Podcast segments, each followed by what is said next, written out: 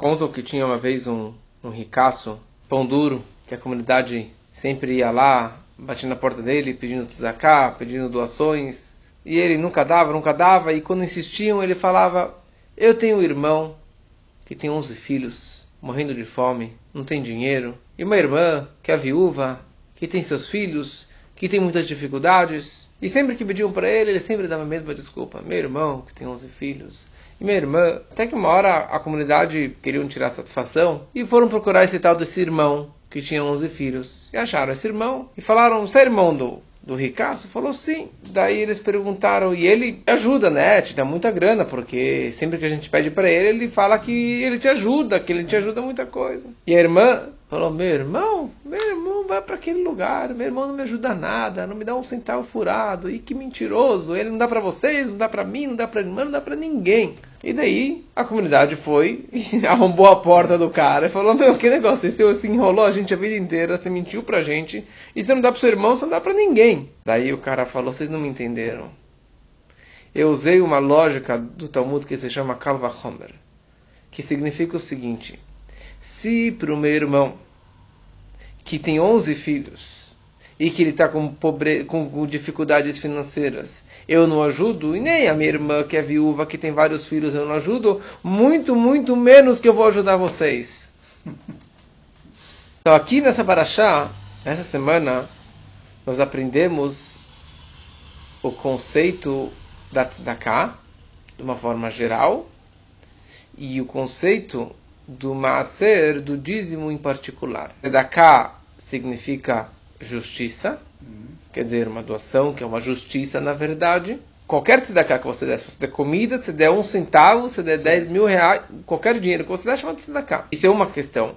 E a segunda questão, que é a, a mitzvah específica da tzedakah, que é o maser, que é o dízimo. De tudo que você ganha, você tem que dar 10% para a tzedakah. Essa que é a obrigação da Torá. Qualquer valor que você dá, bonito, mas a obrigação é de você sempre dar 10% do dinheiro que você receber. Então, Abraham, a vida dele sempre foi fazer chesed, bondade. A vida de Abraham era bondade. Por isso que ele tinha dezenas de milhares de adeptos, de seguidores, seguindo o monoteísmo, mas seguindo a bondade de Abraham. Porque ele era uma pessoa muito carismática, ele dava, dava e dava. Isso era a vida dele. Sem pedir nada em troca, sem cobrar nada sem bronca, só dando e ensinando as pessoas. Isso era a vida de Abraham. E está escrito que o anjo Michael disse para Deus que desde que Abraham apareceu no mundo, eu perdi o meu emprego. O anjo Michael da bondade, do Chesed, falou: durante a vida de Abraham eu perdi meu emprego. Por causa que Abraham e fez o trabalho, o papel da bondade máxima para o mundo inteiro. Isso que era a vida dele. Isso que era a vida de Abraham, vindo dar Atzdaka, dar, dar chesed, amor, bondade para todo mundo. Yitzhak, a vida dele já era diferente. Yitzhak ele representa Gevura, que representa justiça ou linha mais dura, mais severo, mais assim uma filtragem maior. Isso era a vida do Yitzhak. Tanto Abraham ele dava o dízimo, que a Torá descreve nessa semana, a história de Abraham é uma história longa. Tinham cinco reis que cobraram e recebiam impostos de quatro reis durante muitos anos. E depois de alguns anos, esses quatro reis pararam de pagar os impostos. E chegou o momento que os quatro reis decidiram guerrear contra os cinco reis e ganharam a guerra.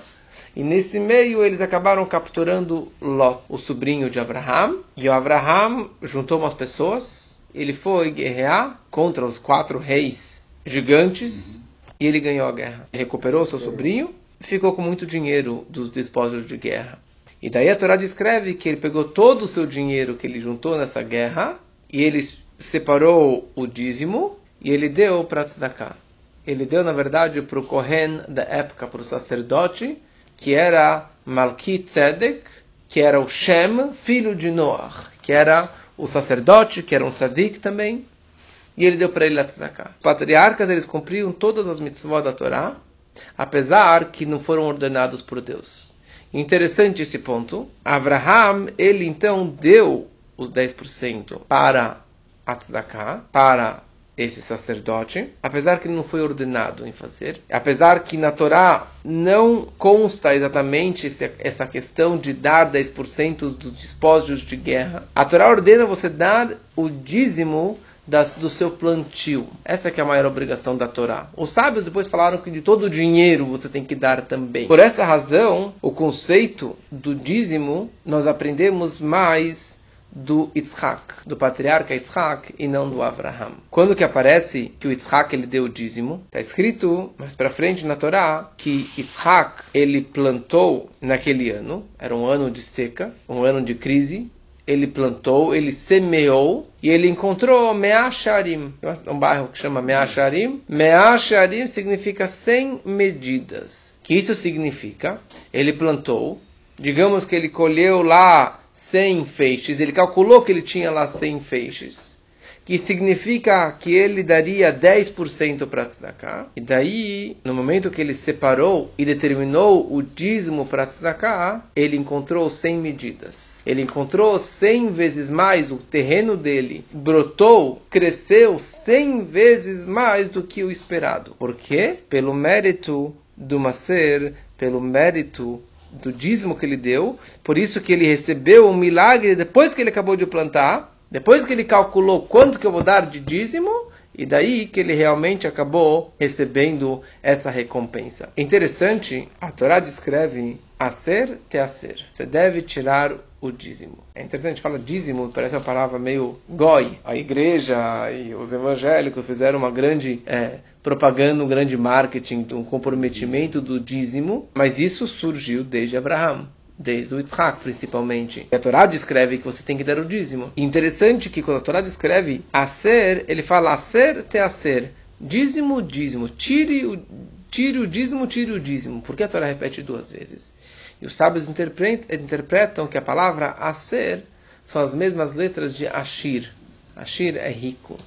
Que significa tire o dízimo para que você enriqueça. enriqueça. Quer dizer, no momento, fala a Torá, sabe por que você tem que tirar o dízimo? No momento que você vai dar o dízimo, você vai enriquecer, você vai receber de volta esse dinheiro que você deu e muito mais.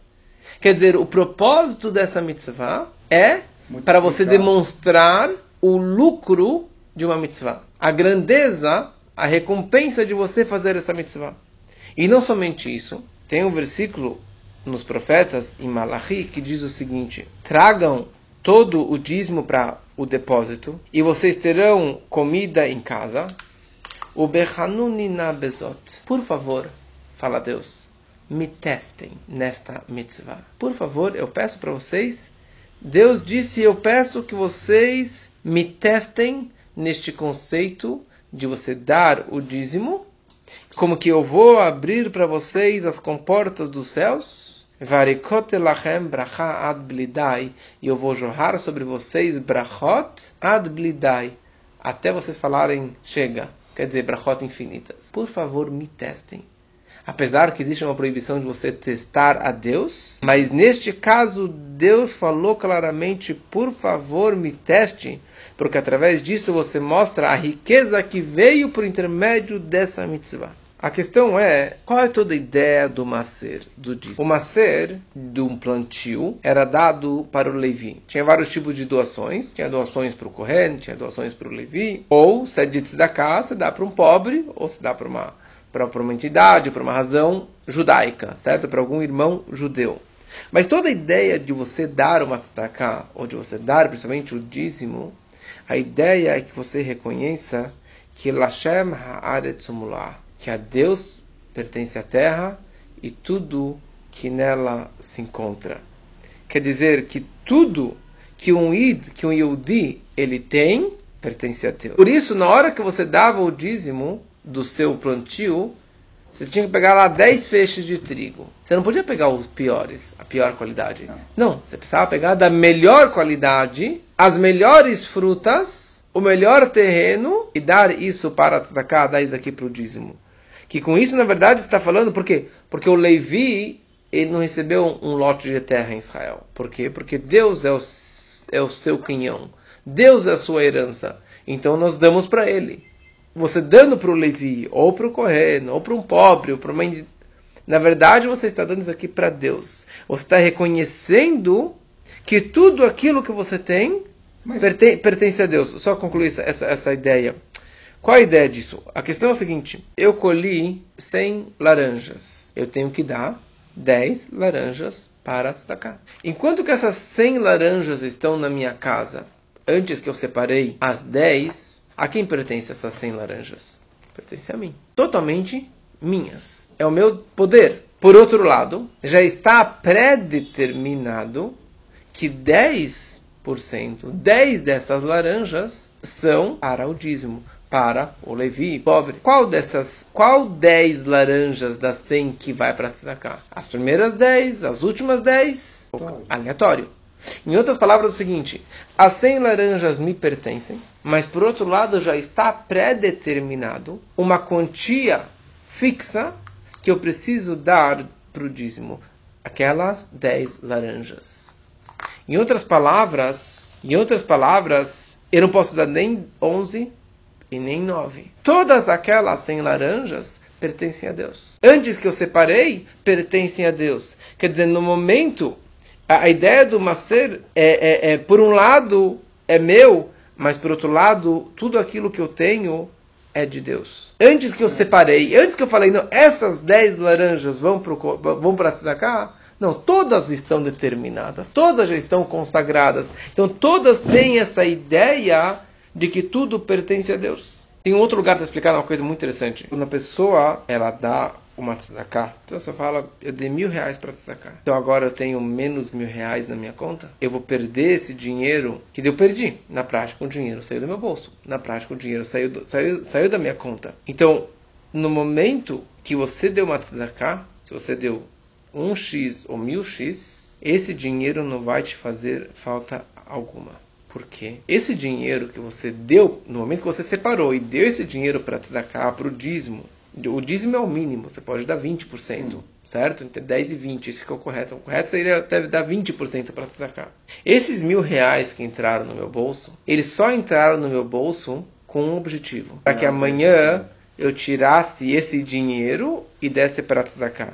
Em outras palavras, esse dinheiro nunca me pertenceu. Nunca foi meu. Ele entrou na minha conta para sair em direção daquela tzedakah. Eu tenho livre-arbítrio de dar ou de não dar. Mas no momento que eu optei falar, bom, hoje eu vou dar 5 mil reais para tzedakah, eu posso, certo? E eu dei esse valor para tzedakah, não pense que isso vai te faltar. Esse é um ponto. Quer dizer, não vai te faltar. Você não fez mais do que a sua obrigação. E por outro lado, você vai ver claramente que esse dinheiro vai voltar e multiplicado. E eu posso assinar embaixo, não somente eu, como muitas pessoas, que eles dão a tzedakah e dão mais do que eles podem, muitas vezes dão 10 dízimo ou dão, ou dão 20%, você fez mais do que o seu você se esforçou e você demonstrou para Deus que você quer ajudar as pessoas, tem uma causa nobre, tem uma situação, tem uma pessoa que precisa de uma ajuda e você deu, esse dinheiro volta e aparece do além. Te aparece de um lugar que você nunca imaginou que aparecesse aquele, aquela conta, que te aparecesse alguém te devendo dinheiro, alguém te dá alguma coisa, um negócio novo, uma situação nova. Aparece o dinheiro, ele volta. E essa que é a ideia, na verdade, da diferença entre Abraham vindo dando e o Isaac ele dando. Abraham ele dava porque ele era bondoso. Abraham ele dava, ele era bondade, ele era chesed, então ele ganhou uma guerra. A guerra que ele ganhou não foi porque ele tinha um mega tecnologia e soldados e armamentos. Etc. Ele não tinha, ele foi lá com meia dúzia de pessoas. Dizem até que ele foi só com o Eliezer, o escravo dele. Ele ganhou milagrosamente, de uma forma totalmente sobrenatural.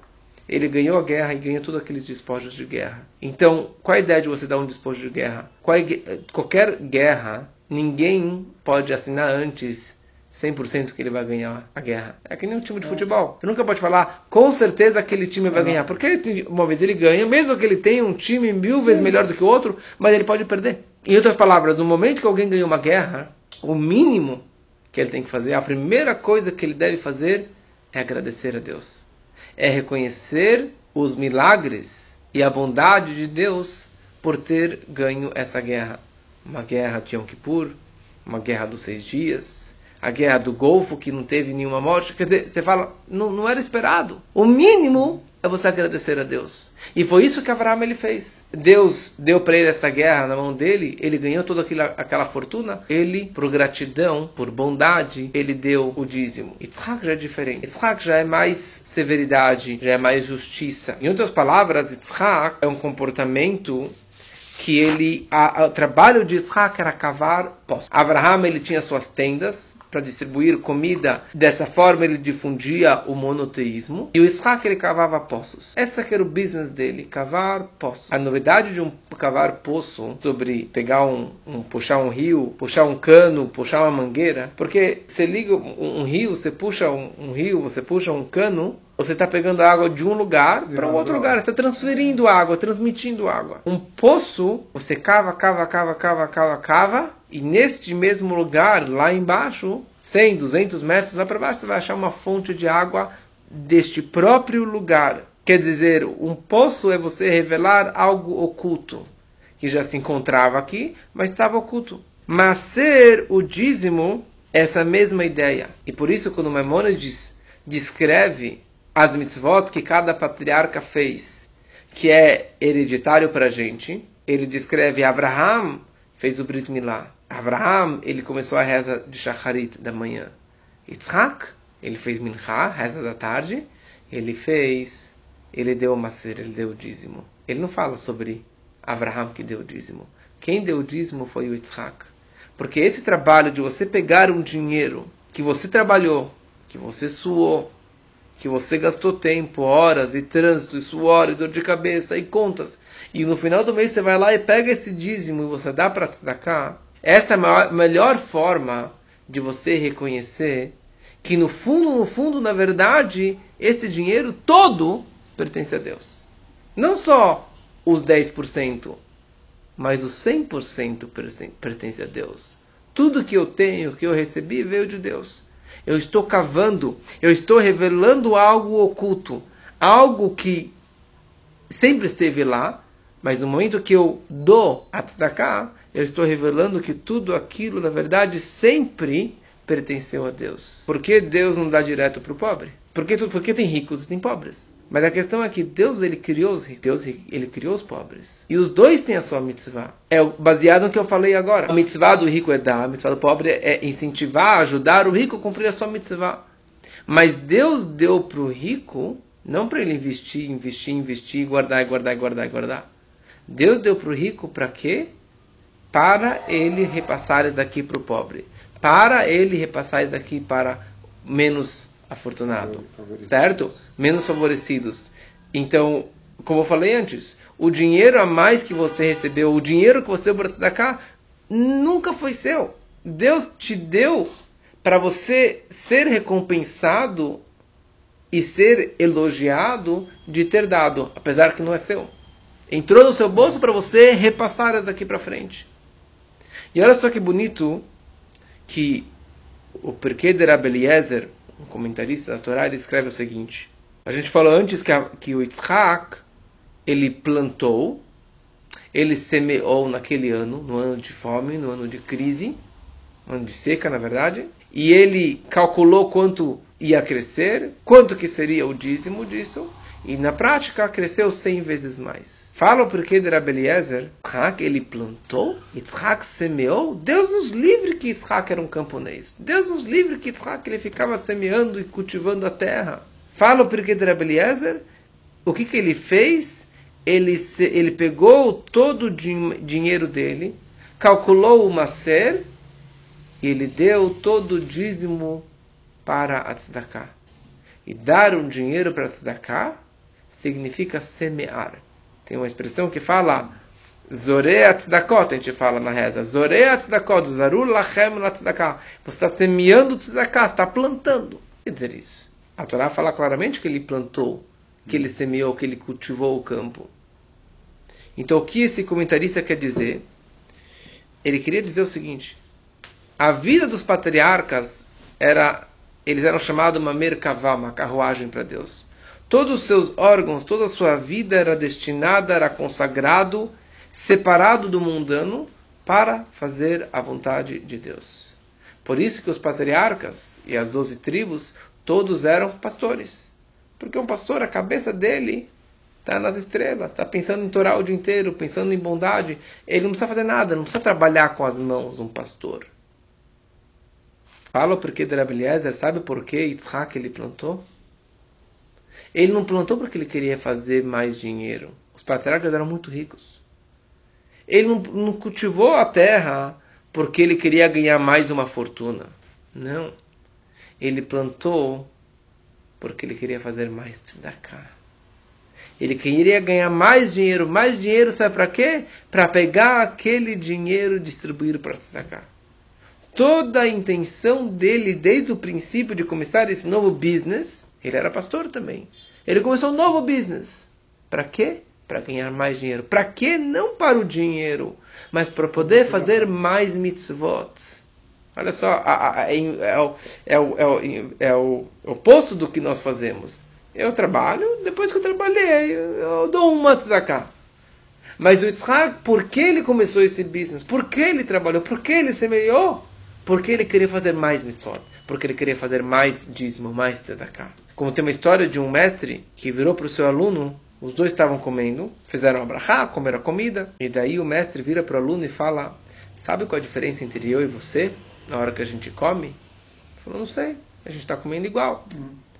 Daí o mestre falou para ele, você quando come, você faz uma brachá, bore priaetz, e depois que você come, depois você faz a brachá, você come a fruta. A sua intenção aqui é comer a fruta, é comer a comida. Em outras palavras, você abençoa para poder comer mais. No meu caso, eu como para poder fazer mais uma brachá. Quer dizer, a minha, a minha intenção era um tzadik, um rebe. A minha intenção não é a comida mas é poder agradecer novamente a Deus, poder fazer mais uma brachá para Deus. O Yitzhak, ele plantou, ele semeou, ele fez o business, ele fez a fortuna dele, para quê? Para poder fazer mais mitzvot, para poder ajudar mais pessoas. Na época de crise, a primeira coisa que as pessoas cortam é a é o dízimo, mas eles, eles estão, na verdade, perdendo a oportunidade de poder receber mais. Porque essa é a maior fonte de brachá. Essa é a maior fonte de parnassá para a nossa vida. Então que a gente possa realmente, cada um aprimorar nessa área e você vai ver garantido, não por mim, mas por Deus, e você vai enriquecer e você vai receber esse dinheiro de volta.